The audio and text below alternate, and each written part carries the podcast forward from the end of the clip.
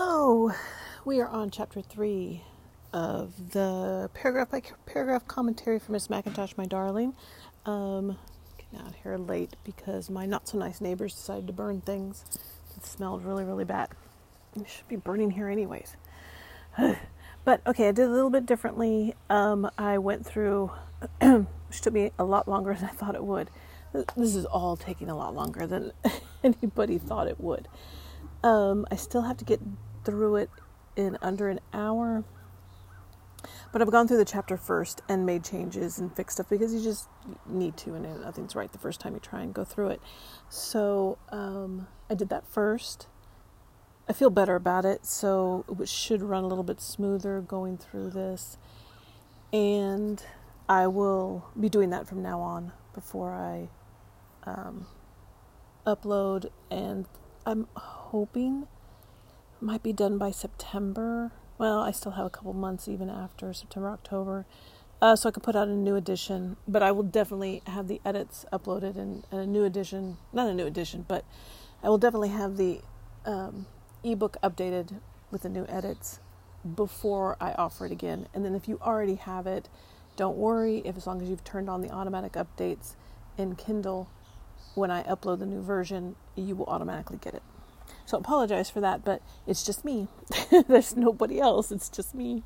Um, chapter three character list is Vera Cartwheel, Georgia Mac- Miss Georgia McIntosh, Miss McIntosh, Georgia McIntosh, uh, Mr. Joachim Spitzer, Catherine Cartwheel, an Australian bushman, and we have a mention of Miss McIntosh's brother Richard. The synopsis After Catherine Cartwheel took to her bed, Mr. Joachim Spitzer hired Miss Georgia McIntosh as a nanny for Vera Cartwheel. Vera goes into detail to describe Miss McIntosh and how she is different from her mother. They are described as polar opposites. She is described as the ultimate example of a middle Midwesterner, or a Middle Westerner. Vera takes comfort in the qualities of Miss McIntosh being so different from the other adults, including her mother. Miss McIntosh is from What Iowa, which does happen to be a real place, although Marguerite Young says she did not know that when she was writing the novel.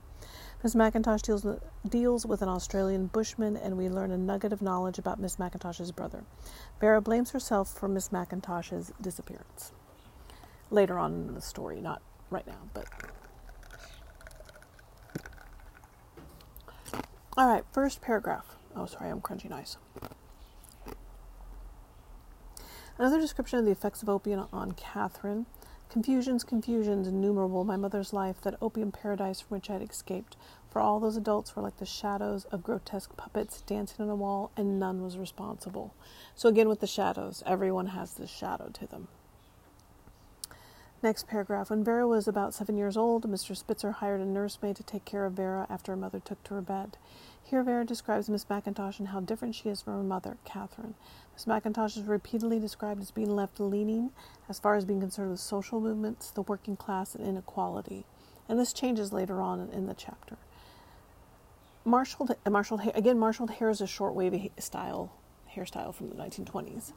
A satyr is a male nature spirit with ears and a tail like a horse. This paragraph describes Miss McIntosh. There was only then, after all, to lead the bewildered child with her own dark problems of that childhood which groped toward light, one who could be trusted not to change her mind or her moral principles, one guide who seemed quite sure of herself, if of no other being and no other body, Miss McIntosh, my darling. More descriptions of Miss McIntosh, where Catherine is always still Miss McIntosh. Oh, there are, next paragraph. There are more descriptions of Miss McIntosh where Catherine is always still, Miss McIntosh is in constant motion. Next paragraph. Young was well versed in Christianity and the different Christian esoteric occult practices that had sprung up. So, in one sense, Young is describing Christian philosophy that one should be open to listening, accepting God's word, but not question his authority. Miss McIntosh is explaining gratitude, living a the simple life, that innocent people sleep well and deep, that every day should be lived as if one does not expect to wake up. Then goes on to say, because death is so final, so consuming, there is nothing that comes after it. That implies no one in heaven has faces, and there is no heaven. After death, there is no impression left, which was symbolized by Miss McIntosh and Vera wiping the sand. Nothing on this earth keeps an impression of a person after death. Miss McIntosh did not believe in things invisible or impro- promising ways which could never be realized by poorest mortals here below, perhaps not even by God who had God's limitations, who had not created everything. He had left many things uncreated. We'll find out why later. Taken from website source All About God, see references. God's omnipotence has natural limitations and self imposed limitations. That does not mean he lacks the power, but that God chooses not to act. Um, next paragraph. Tyrian purple, also known as Tyrian red, is a reddish purple natural dye secreted by snails. It involved substantial labor, so the dye was highly valued. Limpets are a group of aquatic snails. This paragraph has a more detailed description of Miss Mackintosh and her character, and it's along the Protestant work ethic, the Calvinist work ethic, or the Puritan work ethic. It is a work ethic concept in theology, sociology, economics, and history that emphasizes that hard work, discipline, and frugality are a result of a person's subscription to the values espoused by the Protestant faith, particularly Calvinism. The phrase was initially coined in 1904 1905 by Max Weber in his book The Protestant, Protestant Ethic and the Spirit of Capitalism. Weber asserted that Protestant ethics and values, along with the Calvinistic Calvinist doctrine of asceticism and predestination gave birth to capitalism. The novel is supposed to examine the culture of the Middle Westerner in the USA. It is defined by the Census Bureau as Illinois, Indiana, Iowa, Kansas, Michigan, Minnesota, Missouri, Nebraska, North Dakota, Ohio, South Dakota, and Wisconsin. At the end of the paragraph, Ms. McIntosh's politics come to the forefront again, where every person should have enough of the basics in life food, clothing, housing. There's a clear line drawn between Vera's mother, Catherine, and Vera's governess, Miss McIntosh, as two polar opposites of each other and the major influences in Vera's life. Next paragraph. More delineation of how Miss McIntosh is completely different from Catherine, how she is hardy and hale and doesn't feel the need to protect herself from the honest elements. Miss Mackintosh, the end, is extolling the benefits of being in nature, and this has also been proved through research. Uh, next paragraph A chink in Miss McIntosh's armor is that she does not like to be indoors, confined in small spaces, and even Catherine's mansion is too small. Next paragraph Miss McIntosh is described as being at home in nature, understanding, like indigenous people, that nature is a spiritual context. Nature is sacred and the natural place of man in a spiritual ecology. Spiritual ecology is an emerging field in religion, conser- conservation, and academia, recognizing that there is a spiritual facet to all issues related to conserv- conservation, environmentalism, and earth stewardship. Her prayers seem to be throwing something into the departing tide. Miss McIntosh seems to Vera to be placating it, and Vera wonders why. Um, paragraph 9 Miss McIntosh goes out in any weather. Her signature outfit is a black umbrella, a waterproof hat, sea boots, and a Macintosh. She seems to be, which is a waterproof coat. She seems to be contemplating or praying at the edge of the shore. Paragraph 10 Miss Mackintosh thought that useful work for the benefit of others and strenuous physical exercise and self forgetfulness prolonged one's useful life. She only acknowledged the necessity of one life which had its beginning and its end. She did not fall for the illusion of idle dreams.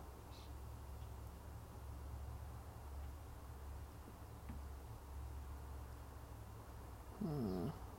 Trying to fix something here. There we go. And would not have been happy even if her dreams came true. She would remain her sensible self, with her mind unclouded and her mind unconfused. This is a stark contrast to Vera's mother, Catherine. and the last, par- last part of this paragraph, Miss Mackintosh's philosophy could be compared to the Amish Quakers or Shakers. The Amish have a significant population in the Middle West and are known for simple living, plain dress, and a reluctance to adopt many conveniences of modern technology. Um, they they also educate their children up to the, I believe, eighth grade. And then they are apprenticed to work. God's uh, chapter 11, oh, sorry, paragraph 11. God's business had never been ours, perhaps had never been God's, and all men were alike, certainly, and there was not much room for the individual, for those who should lift up their heads from the foaming waters of the dream and imagine themselves as other than they were. This is similar to a Japanese proverb the nail that sticks out shall get hammered down. The following sentence seems to warn people not to rise above their station. The next sentence brings to mind the proverb about idle hands being the devil's workshop. The dark Prince Charming who should carry me away and rescue me from this dark tower. So instead of a Prince Charming who comes to the rescue of a damsel in distress, we get a dark Prince Charming and a dark tower, and also it involves an old trope dragons prefer princesses. Miss Mackintosh then refers to herself as Rapunzel from the German fairy tale. Like the princess, I would let down my hair and he should climb it as if it were a rope. Vera foreshadows Miss Mackintosh's true state that she knew not of this nor of anything else which had never happened, just as she knew not my thoughts now. Miss Mackintosh offers advice on how to deal with grief. We should not nurture our grief at the breast of sorrow, for the breast of sorrow was empty and grief was no, has, was no creation. Grief was nothing of which one should be proud, so we must be cheerful. The Five stages of grief are denial, anger, bargaining, depression, and acceptance. All the characters are grieving about something in the novel. Paragraph 12 Miss Mackintosh prescribed exercise for herself and Vera when historically women were considered too weak to engage in strong physical activity. Good for her.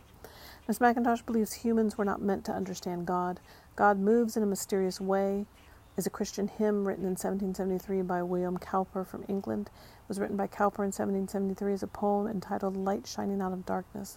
The poem is likely is the likely source for the phrase God moves in mysterious ways, although the first line of the poem actually runs God moves in a mysterious way. The poem, the last hymn text that uh, Cowper wrote, was written following his attempted suicide while living in Ol- at Olney. His understanding never should be ours. Perhaps God's understanding never had been God's. The reason I'm mentioning Cowper and, and uh, his attempt at suicide is because there are several characters in the book that are contemplating suicide or attempting suicide. There's a lot of suicides and there's a lot of talk about suicide in the book, which, which we'll get into more detail later, follows the line of absurdism. Paragraph 13. Miss McIntosh shares more advice. Everything had been put into its place. The proverbial notion is the idea that everything should have somewhere to be stored and that it should be tidily returned there when not in use. Apples fall downward, not upward, not even should there be those golden apples of which my mother dreamed. The golden apple is an element that appears in various national and ethnic folk legends or fairy tales. Order was better than disorder, certainty and self control better than wildness, and one finished task should be preferred to a hundred started, the ways of dissipation of the dreaming mind which forgot so much. Truth was this bare simplicity, this unequivocal distance from one point to another point. As well as Stoicism, in this last part, Margaret Young was also well acquainted with utopias and would have known about the Shakers and the quote by Mother Ann hands to work and hearts to God. Paragraph 14, Miss McIntosh shares more advice. The easiest way with, was the coward's way, the path of least resistance, and it was very broad and smooth and well paved. But the path of the brave was narrow and girt by thorns, and it was lonely, there being, gr- there being great solitude. For man. Mm-hmm. Okay. Sorry. Okay, but the path of the brave was narrow and girt, by, by, girt about by thorns, and it was lonely. There being great solitude for man was seldom good. This seems to be a rephrasing of the Bible verse Matthew 7:13. Vera is being taught to develop a good character so that in the after years, in whatever situation or condition of life I might find myself, I would be self-reliant, no laggard, no dreamer morassed in a bed of dreams, and my house would be well kept, and I should make my husband happy, content to stay at home and warm his feet at his own fireside, not to chase after every skirt, every illusion. There has been important feminist criticism of marriage, including the effect that marriage has on individual liberty, equality between the sexes, the relationship between marriage and violence, philosophical questions about how much control can a government have over its population, hmm, the amount of control a person has over another, the financial risk when measured against divorce, separation, and the question of the necessity to have a relationship sanctioned by government or religious authorities. There's also the emotional labor and management of the house that has been and is the unpaid work of mostly women. Vera says that their lessons were only about the correct facts, the correct time. Time is a huge thing with Mackintosh, Ms. Mackintosh, especially the calendar. Oh my gosh, there's a big thing about that later.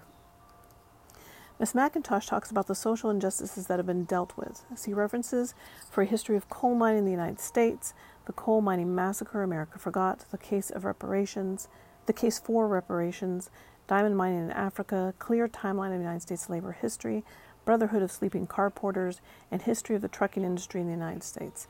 The reason that I've put all that in there and why is that not here? Oh, because these are all the social injustices that um, that Miss McIntosh is saying we have dealt with. We have looked at these and we have dealt with them. Um, and the history of it, especially if you look in the labor history of the U.S., it's really bloody. So, um, and um, all of these things uh, go towards those social injustices that she feels have been dealt with or addressed. Paragraph 15 Miss McIntosh shares more of her philosophy. The shadow created the light, but the light created the shadow. There would be no light without the darkness. One was not better than the other. Perhaps no light but its own was needed by an honest mind, for the light which came from within was the only light by which to steer our way. It behooved us at all times to be simple and direct, with our minds made up and our conscience clear, and our shoulders at the wheel, helping those who were not the children of fortune. The relationship between light and darkness has been commented on from St. Augustine of Hippo, Lao Tzu, in the Tao Te Ching, and the Baha'i Faith. Every character has some sort of shadow, and Miss McIntosh seems to be saying that both are needed except if you have an honest mind. Paragraph 16 soporific means causing or tending to cause sleep, dull awareness or alertness, and in this case, luxury. A Mandarin in China was a bureaucratic scholar in the government of Imperial China, Korea, and Vietnam. A pagoda is a tiered tower with multiple eaves common to China, Japan, Korea, Vietnam, Nepal, Myanmar, and other parts of Asia. Most pagodas were built to have a religious function. Stygian refers to the river Styx of the underworld in Greek mythology. Whirling dervishes, also known as the Mevlevi order, is a Sufi order that practices whirling as a form of dhikr or remembrance of God. Miss McIntosh is described as a flat footed Middle Westerner.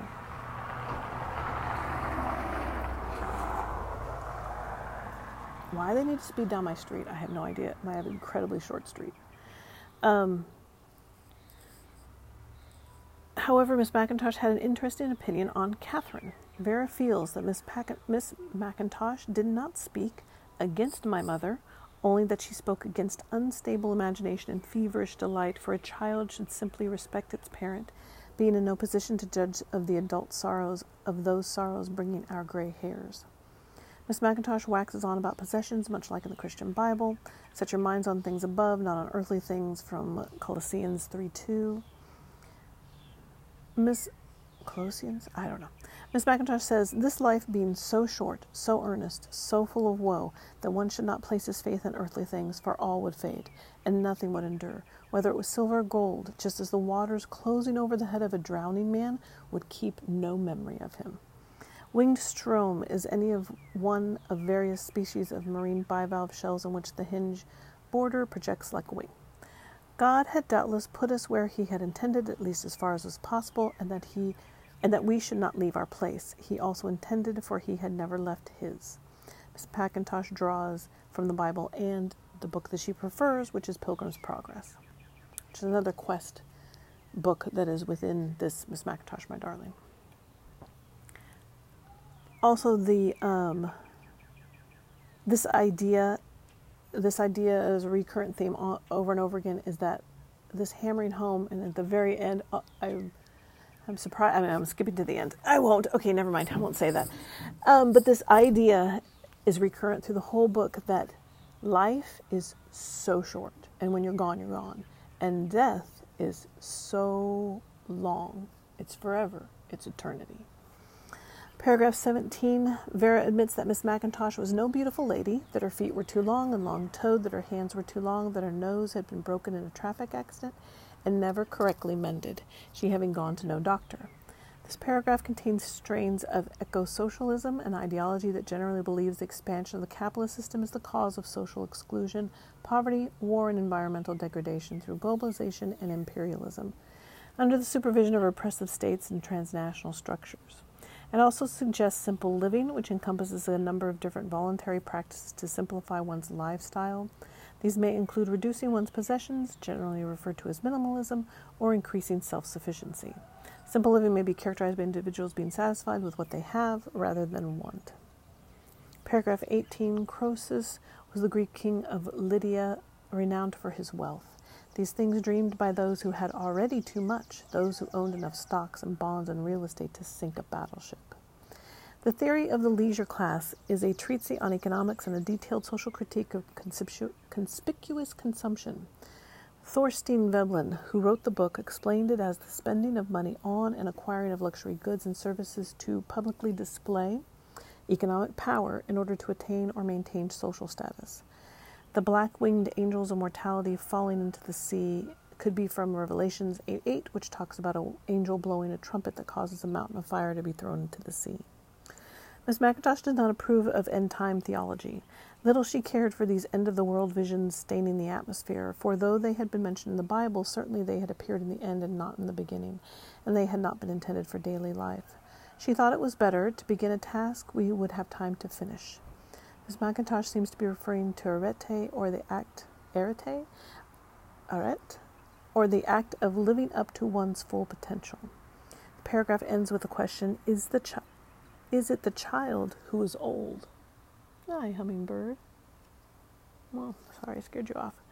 Paragraph 19 The sands of time is an English idiom relating the passage of time to the sands sand in an hourglass. Miss McIntosh talks about the short life of man. The present moment was the shining one, also the dark, and we knew now all we would ever know. It was her opinion of misery or happiness, all we would ever need to know. We must not waste our lives in the vain expectation of that which might never happen, and had never happened, and was impossible, and would not be good for us if it did happen. This is a rephrasing of Matthew 6:31 through 34. Seems to be. She was sure that we'd get our just rewards and our unjust punishments upon this old earth itself. Or if there was some afterlife, then we should not anticipate it by running toward it, by running toward the unknown. Miss McIntosh is expressing a view of people who created their own heaven or hell here on earth. A song by the Temptations, You Make Your Own Heaven and Hell Right Here on Earth, is a parallel song to this sentiment. Kiss the rod means to accept punishment passively.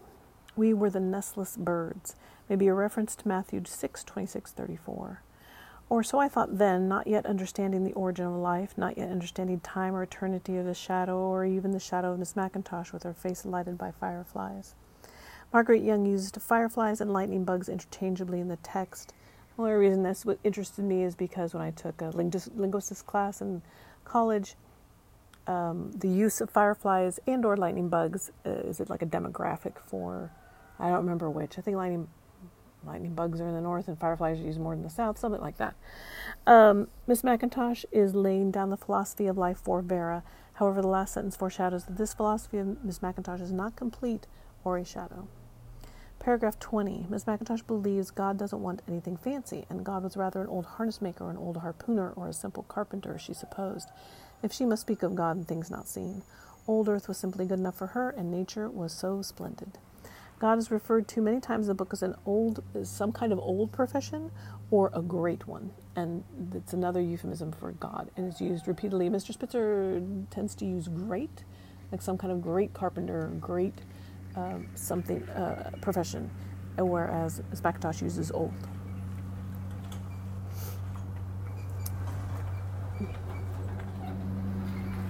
Again, science backs up uh, backs this up that being in nature is good for a person, and that even phyto phytoncides in wood essential oils can boost the immune system.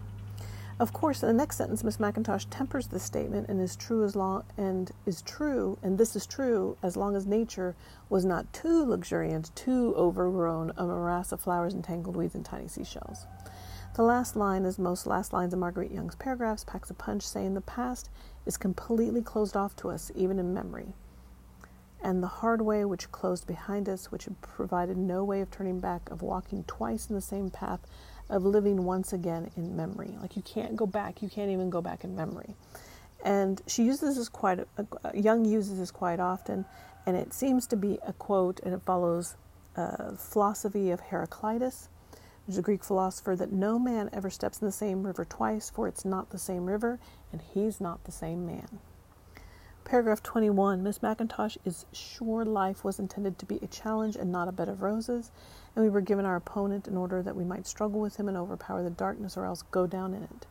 This is reflected in many pastor sermons on Sundays, I'm sure, and is a famous quote by and there is part of a famous quote by Manny Pacquiao, a boxer.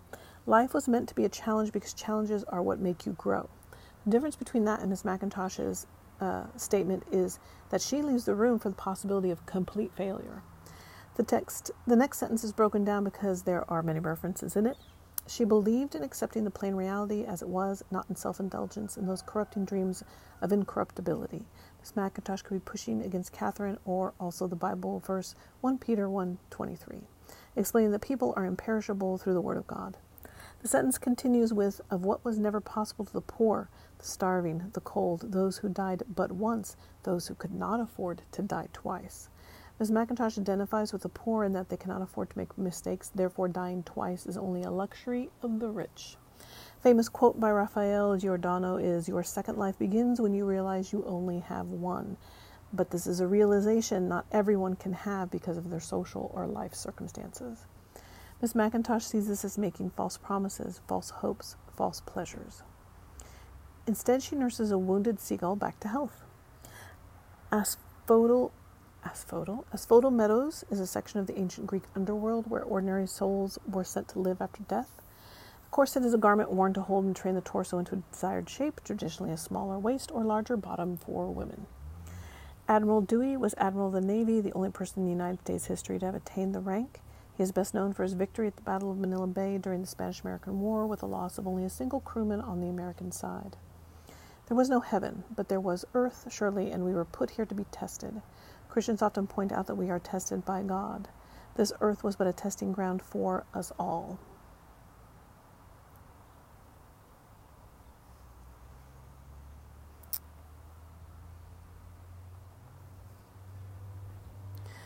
And by this she means animals as well as human beings. Man was but a broken shell, woman's heart was folly. The idiom broken shell of a man the idiom broken shell of a man means that his spirit is broken and he is empty. Proverbs 9:13 says, "Folly is an unruly woman. She is simple and knows nothing." Miss Mackintosh, my darling, is a philosophical quest into the classical meaning of life through the lens of a young girl coming of age story. A link to the internet a link to the internet encyclopedia of philosophies and the references at the end of this chapter because there's just a whole lot. Trying to pick out what I think is in there, but there's just a ton. It would be helpful to brush up on your philosophy history. And I, there were so many wormholes that I went down going through this book, looking for stuff. I, it's it's unreal. Um, Young also stated in an interview that she was a classicist and reader of St. Augustine. Paragraph 22, Miss McIntosh continues that Earth was the testing ground and there was nothing but the test. Time was not given to be wasted in vain pursuits, such as that of false knowledge, the argument as to how many angels might stand on a needle's point. This argument has lost its theological context and is used as a metaphor for wasting time, debating topics of no practical value, or questions whose answers hold no intellectual consequence, while more urgent, urgent concerns accumulate or whether a camel shall enter through the needle's eye or a rich man through the gates of heaven, is a metaphor used by Jesus in the Talmud and the New Testament. Well, in the New Testament. Ms. McIntosh prefers action and for others, not just ourselves. Every shining moment must be filled with action, ideally for the good of someone other than ourselves, for each life has given little time, was given little time. The rushing of days and opportunity knocked by, and opportunity knocked by once at the door of the sleeper. This idiom has several entries in older scanned books from 1907, 1914, and 1917. Opportunity knocks. This thought is contradicted later in the book when Miss Mackintosh talks about how she worked in orphanages and an asylum for the blind and other play and for the mad, but she did not like the work. And we must not be tempted by useless dreams, even when we were sleeping and could not summon our dreams. And we must not be tempted by vainglorious riches, by slothful ease. Miss McIntosh seems to have taken cues from Teddy Roosevelt's The Strenuous Life speech given in Chicago April 10, 1899. Graven images are from the Ten Commandments in the Bible, where believers are not to worship anything that is earthly as a representation of God. All of this testing, according to Miss McIntosh, is so that we may be proved, and the truth was better than the lie, even should the lie seem truer than the truth. Every lie contained the seed of truth in it, no doubt, but ours was the freedom to make a choice between the truth and the lie, and the truth and the truth, to do what was good and right, leaving no uncertainty. The following has been quoted in similar ways by Einstein and Jung. Young. We must prepare ourselves to live in the service of others. Paragraph 23. At the beginning of this paragraph, Miss McIntosh is always preparing for the worst, which makes her a realist pessimist. Realists think they're seeing the world in the right way, but they could be mistaken because of bias. In spite of the circumstances which surround us, poverty was still our barefaced lot. There is now research on how poverty affects the brain. If she changed her schedule, if she suddenly interrupted one task for another, that also was necessary and part of what she had intended so that she was never wrong. She was always right. This way of thinking has two side effects isolation and loss of health, which in the following sentence is confirmed.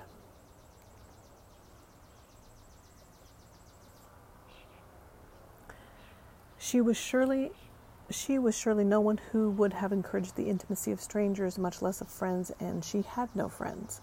This contradicts how Miss MacIntosh sees herself, a hardy visitor surely upon this lonely shore, as should be quite obvious, a gregarious and social minded woman who had been connected with various institutions a lighthouse for the blind, asylums for the orphaned, the feeble minded, the mad, the idiotic, with their mouths foaming, a home for old sailors on shore leave which would be long or short as God intended.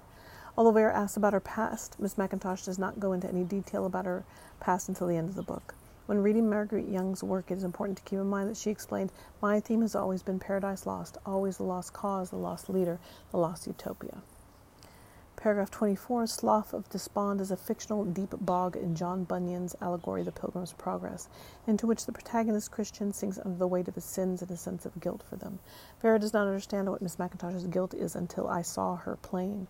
The last sentence is foreshadowing of the reality of Miss MacIntosh's person uh, paragraph 25 no one knew her past and all that house where the past was always present and her remarks were never revelation and in future time would seem the darkest the most obscure it is impressive that miss MacIntosh was so convincing in her character was so confident in her demeanor that no one questioned her background or intentions she knew nothing at all apparently of the necessity of self-destruction these cold dark negative things of life these self self-aggrandizing denials of reality the flight away from the heart of life and this is in contradiction to what actually happens. And we'll, uh, we actually get a good picture of that at the end of the chapter. Also, her surroundings, being in a house of illusions, delusions, and dreams, did not affect her, and she appeared to be the essence of reality and common sense. Miss MacIntosh represents reality for Marguerite Young's themes about reality and illusion and the American striving for utopia. Paragraph 26 she, has, she was neither a highbrow nor a lowbrow, but just, as she was pleased to admit, a plain middlebrow, a middle westerner, trying to steer her middle course between these jangling rocks, and that was life. Was she not doing her best, steering true as only a single, simple minded person could, keeping her head above the waters and ignoring these whirlpools of implications? This is the epitome of what Miss MacIntosh represents in Marguerite Young's books. This is a novel about the Middle Westerner, and Miss MacIntosh the representative of all that symbolizes. Young ends this assertion with a question mark, though. Nothing can ever completely symbolize something, and even if we think it does, it is just our construct, our myth, our collective hallucination of what we think that means. Paragraph 27 She would be repelled by fools and dreamers and liars, for what were they to her, this woman who was so plain, so far from beautiful, so obvious, no one to mystify a dreamer or listen to second thought? More description of Miss MacIntosh the epitome of a Middle Westerner. Also, last line of the invisibility of people like Miss MacIntosh who are plain, who do not inspire, who no one gives a second glance. And you get descriptions of a lot of different people, especially with Mr. Spitzer, of just homeless people um, and itinerants. Uh, I need to work on this paragraph.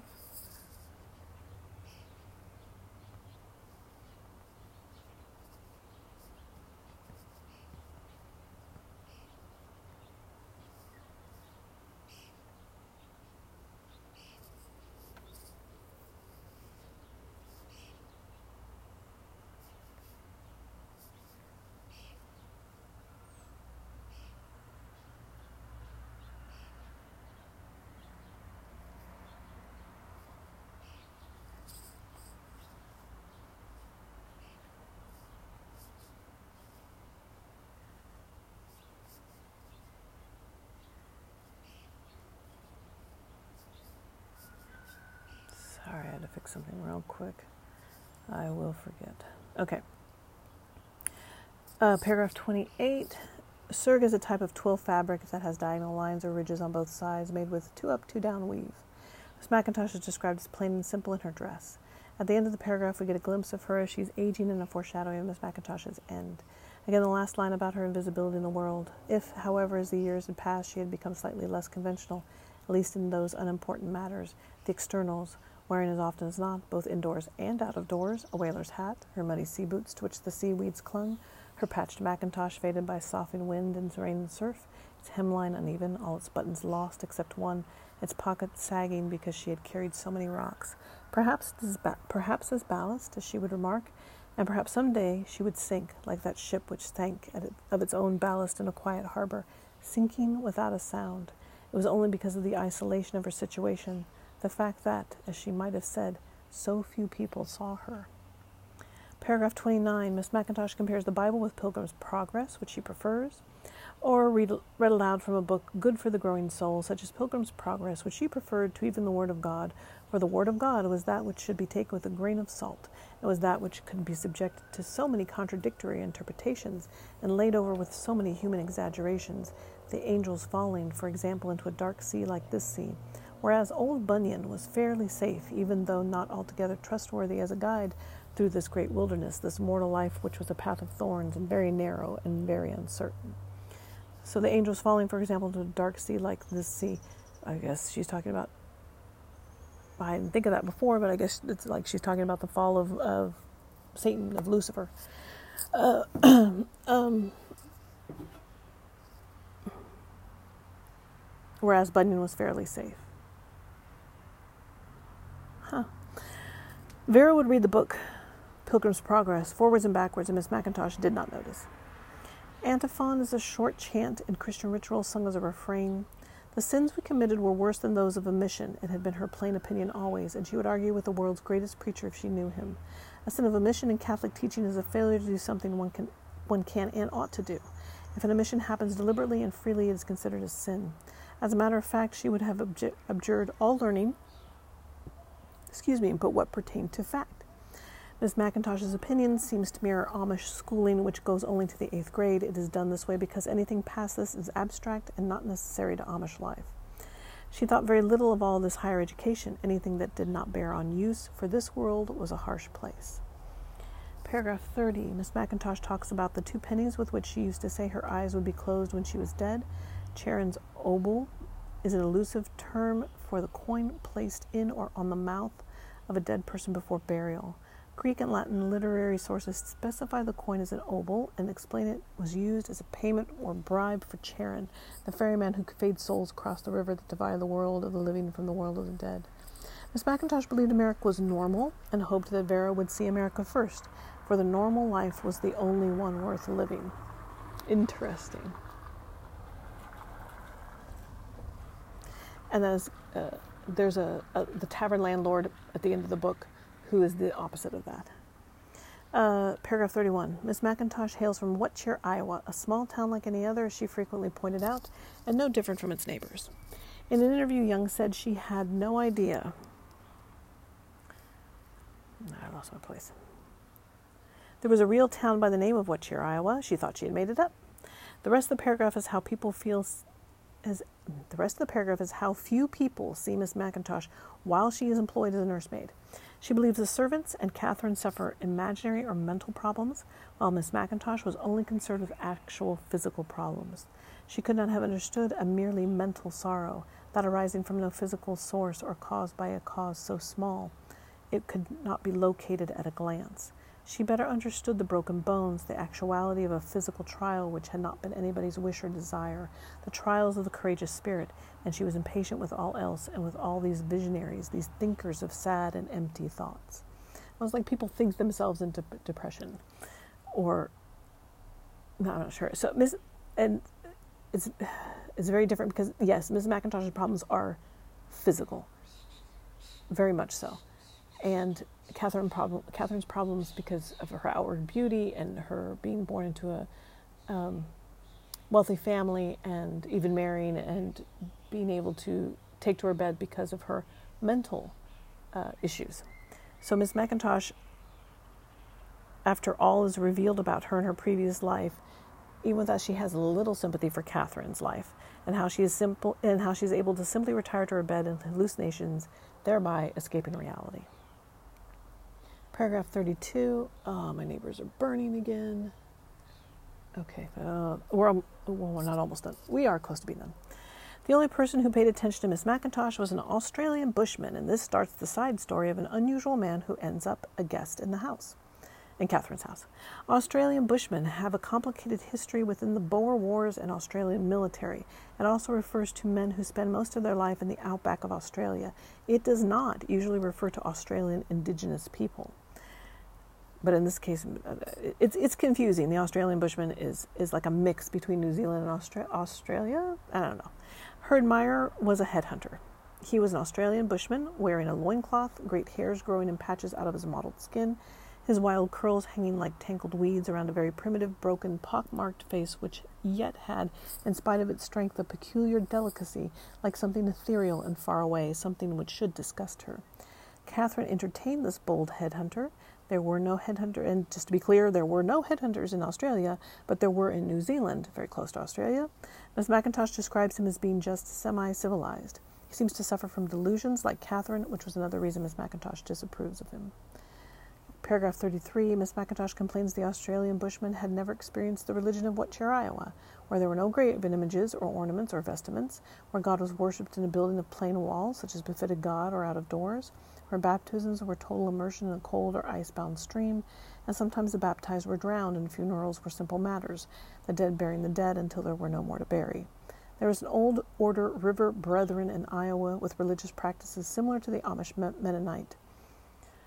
Immersion baptism is a method of baptism where the person baptized is immersed completely underwater. Unfortunately, there are news stories, even into this century, of people, children, babies dying from baptism. Later in the story, Miss MacIntosh says something similar happened to her in that she went under and no one noticed she didn't come back up. Young also wrote extensively about utopias or planned communities. See her other work, Angels in the Forest. The paragraph goes on with Miss MacIntosh's outrage at the Australian Bushman. Later in the story, it is these sort of men that Miss MacIntosh comes in contact with, so it makes sense that she would rebuff this man she believes is just another derelict liar like all the rest. Miss MacIntosh believes they cannot stay in the same house together and one of them must go. Apollo is an Olympian deity in classical Greek and Roman religion and mythology.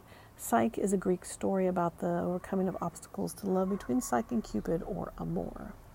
A Roman roof is made of overlapping roof tiles that is water, waterproof and durable. Diana is a goddess in Roman and Hellenistic religion, primarily considered a patroness of the countryside, hunters, crossroads, and the moon. She is equated with the Greek goddess Artemis. Bushwhackers. Bushwhacking was a form of guerrilla warfare common during the American Revolutionary War, American Civil War, and other conflicts. Christian missionaries seek to spread Christianity to add new converts. Miss MacIntosh says the Australian bushman sat all day at my mother's shadowed bedside, talking to a mad, sick lady who supposed her head was the only world, that nothing existed outside of her and her inflated imagination. To Miss MacIntosh, this description of Catherine taints the Australian bushman as well. Lyrebird is a ground dwelling Australian bird most notable for their ability to mimic natural and artificial sounds. Australia has held a bachelor's and spinster's ball in rural areas since the 1880s, where single men and women can meet and mingle and hopefully find long term relationships. Examples of an old Ritz menu, etruscan mirror, and ivory comb can all, be, all, can all be found on the internet. The paragraph ends with an implication that the headhunter could be given the outward appearance of civilization. However, this would be a disguise because Miss MacIntosh believes he is dangerous to women. Paragraph 34 Her head had never yet been turned by earthly flattery or even by the divine truth. Even though Miss MacIntosh doesn't like him and spurns love of self and others, we'll learn later that that, that has not always been the case. The headhunter does figure her out enough to know what to say to appeal to her in these last lines. Paragraph 35 is interesting that the headhunter focuses on her head, given what follows in later chapters. This also highlights a man's feeling that he has the right to interrupt, surprise, and corner a woman when he is interested in her, no matter how the woman is feeling. In feminist literature, this behavior can be identified as a man who feels he is entitled to deserving and owed a woman's attention, regardless of her feelings. He is the hunter, and she is his prey. Chapter uh, paragraph 36. Nothing had outraged her sense of the fitness of things so much as this: that a headhunter should be in the same house with her, that he should exalt himself above all other headhunters. Eskimos are indigenous peoples who have traditionally inhabited the northern region from eastern Siberia to Alaska, Canada, and Greenland. In Greek and Roman mythology, Charon is the ferryman of the Hades and carries souls of the newly deceased across the river Styx and Acheron that divided the world of the living from the world of the dead, or Acheron. Um, Cheops to the ancient Greeks, Khufu was an ancient Egyptian monarch.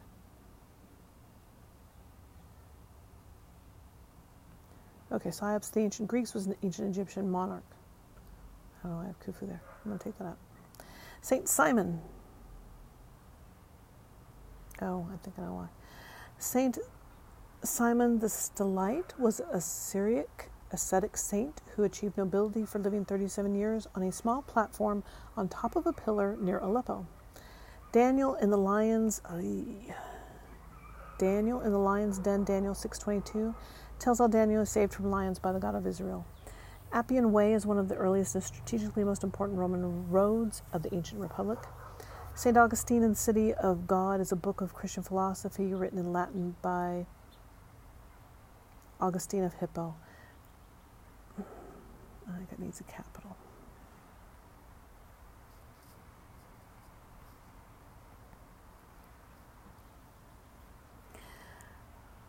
Georgian architecture is the name given in most English speaking countries to the set of architectural styles between 1714 and 1830. Spode Chinaware is an English brand of pottery and homewares. Delft is a city and municipality in the province of South Holland, Netherlands. He talked too much of the dead and had no feelings at all, apparently, for the living, or only the most corrupt feelings, and thus this headhunter's passion for a higher intellectual knowledge had seemed to her always, if she might say so, a bit too personal, he drawing all things into himself as if he ate them and yet could not digest them. Miss Mackintosh explains how she would deal with the headhunter and that she was not afraid of him. Not even when he said, growing more personal, that he would like to close his eyes and touch her head with his fingers, dreaming that hers was the most beautiful head he had seen in creation, that hers was a head outdistancing all others, and one which should go far, that she had a greater imagination than anyone who lived. This same phrase is echoed by a phrenologist who visited her school. It's a person who studies the shape of the head or deter- thinks that the shape of the head determines a person's capacity.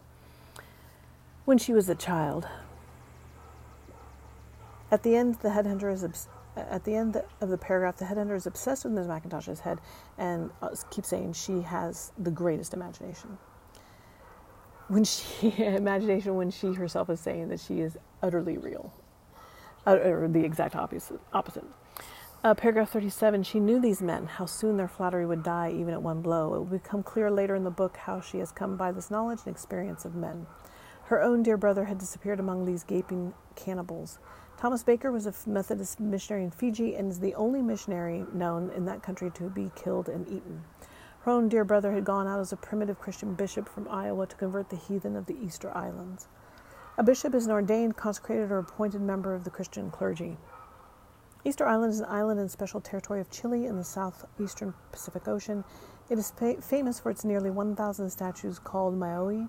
It was populated by the Rapa Nui people, and current research contradicts the theory that they were ever cannibals. Plutarch was a Greek Middle Pl- Pl- Pl- Platonist, Platonist, Platonist philosopher, biographer, essayist, and priest at the Temple of Apollo. Oh, Quirinal, Quirinal, Quirinale, is a historic building in Rome, Italy. It was it has housed 30 popes, four kings of Italy, and 12 presidents of the Italian Republic. The Pantheon is a former Roman temple, not a Catholic church in Rome, Italy. In this paragraph, it is interesting that Miss MacIntosh should object to the Australian Bushman, which, from her description, seems to be referring to Aboriginal Australians, the various indigenous peoples of the Australian mainland and many of its islands, learning too much. Also, Aboriginal Australians were not cannibals. However, some tribes may have practiced ritual cannibalism of deceased relatives. Miss MacIntosh believed that if the headhunter was Christianized, then he needed to stay in his place and help convert others to Christianity rather than take part in the civilized corruption or the world that Catherine, Vera's mother, lives in. Once he's gained this religious standing, converting from barbarism, cannibalism to Christianity, to be, to be surrounded by rich, educated, at least in the classics, refined ideas, people would then throw him back into barbarism. There's a lot, uh, which is so there's a lot. That's her. That's her um, reasoning for why, uh, for how, why she feels this way about him. Paragraph 38 Miss MacIntosh saw no merit in wealth, but only the untold virtues of poverty, of deprivation. St. Teresa Margaret gave the following counsel always receive with equal contentment from God's hand either consolations or sufferings, peace or distress, health or illness. You're supposed to accept what's given. Ask nothing, refuse nothing. but always be ready to do and to suffer anything that comes from his providence. There was to be a great change in the affairs of men, however, she was profoundly cheerfully convinced that things could go not go on forever. So even though this is so she's saying the opposite. There is no merit, no merit in wealth, but only the untold virtues of poverty, of deprivation. But on the other hand, she was proudly, cheer- proudly, cheerfully convinced that things could not go on forever, that these illusions and self deceptions and errant luxuries must all be stripped away and the past buried like a bad dream no one had ever dreamed and no one remembered. Miss MacIntosh seems to be considering revolution, the idea that enough is enough and there would be an equalizing between the haves, and have nots, and a stripping away of the old order for the new. There would be no servants, neither real nor imaginary. Paragraph 39. In this paragraph, Miss MacIntosh seems to be mulling over the philosophy of impermanence or panta rhei, or becoming. In Western philosophy, it is most famously known through, through its first appearance in Greek philosophy in the writings of Heraclitus. Panta rhei is translated as everything flows. Heraclitus was famous for his insistence on ever and on an ever-present change as being the fundamental essence of the universe. No man ever steps in the same river twice. Paragraph 40 There must be, in fact, a revolution, a great change. She would always say so, for nobody could afford to wait for evolution. Darwinian evolution is a theory of biological evolution stating that all species of organisms arise and develop through the natural selection of small, inherited variations that increase the individual's ability to compete, survive, and reproduce. What had God done? How should God answer for God's omissions? Miss MacIntosh often questions what God has forgotten to do. You'll find out why later and hear more about it. God's was the strength of the unicorn. In Numbers 23:22 and 24:8, the Bible speaks of the strength of a unicorn. Ms. MacIntosh goes on to say that God had not brought his people out of Egypt. Therefore, revolution was the only answer, quick and sharp, for what was necessary was a great and overwhelming change which should sweep away inequities, the dreamers, and the dreams, which should kill the dreamer and the dream.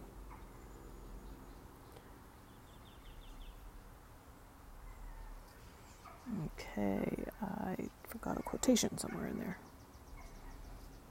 Okay, we're going to go with that. In political science, a revolution is a fundamental and relatively sudden change in political power and political organization which occurs when the population revolts against the government, typically due to perceived oppression or political incompetence. Honesty was surely, and it had always been, the best policy. This phrase has been attributed to Sir Edwin Sandys and Benjamin Franklin and Thomas Jefferson.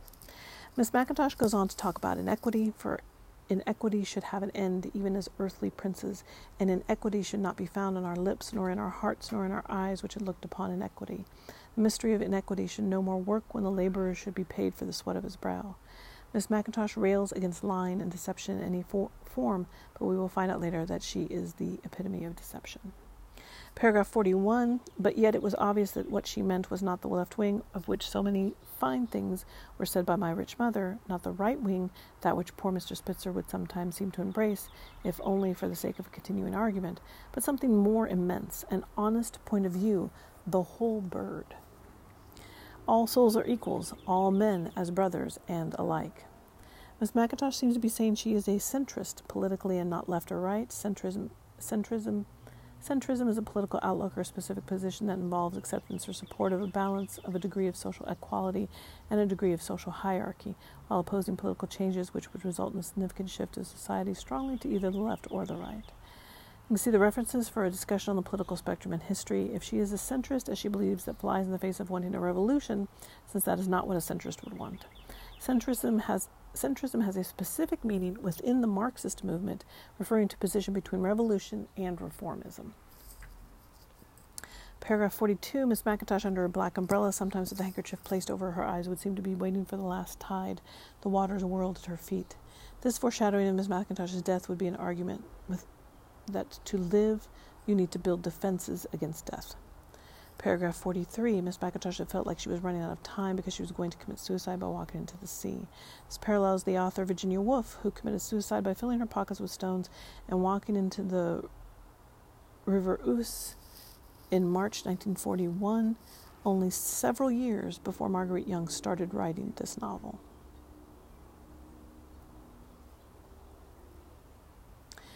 Paragraph 44 Who but I have been responsible for that last decision which she made? Though my heart should nearly stop with this grief, great grief of mortal shock, who but I had killed her? While it is common for people to blame themselves for not being able to stop a person from committing suicide, later in the book there is a traumatic event for both Vera and Miss MacIntosh that unfolds before Miss MacIntosh's death. Paragraph 45. Why had Mr. Spitzer, after only a few preliminaries, refused to trace her, but that, as he had solemnly said, she was the heir to nothing, and for whom should he search? Mr. Spitzer explains that without a body there is no death, so at best all they can say is that she disappeared, that he spotted her in the dregs of the city, and that's likely where she returned. A lamplighter is a person employed to light and maintain candles or gas street lights. Although lamplighter is only mentioned three times in the novel, there are around 23 Bible verses and two literary novels that feature a lamplighter as a major character. The language used in describing a lamplighter is someone who holds dreams and stars. And Mr. Spitzer especially talk, goes on about lamplighters. And also, there's like a great lamplighter. But who would know her when he saw her, and who remembered her as she was? The last line ends in a question that no one would recognize or remember Miss MacIntosh, even if they saw her. Later in the story, Miss MacIntosh agrees that she is able to change her appearance completely so no one can recognize her. Paragraph 46 We must save her mortal clothing for her body when she came, as for the body of reality. As to the shock of her death, no man knew, unless it was Mr. Spitzer, the hour of his death. Death sent not always its harbingers. They were fortunate who died without a warning, sometimes without even a tap on the shoulder. Mr. Spitzer also saved her two pennies in case she came back to claim them. Paragraph 47 Mr. Spitzer shared his description of Miss MacIntosh and that he never looked into her qualifications as a nursemaid. She had surely been, at the first glance, a woman after his own heart, even after the heart of no other man, for he would always say when she was gone that he had always felt, though timid, though keeping his distance, a tender regard for her, a very genuine fondness increasing with the years, and now like a dark whirlpool blowing around his heart. Paragraph 48, Mr. Spitzer continues his attraction to her, and the paragraph ends with Two people did not seek each other out in a crowd for no reason.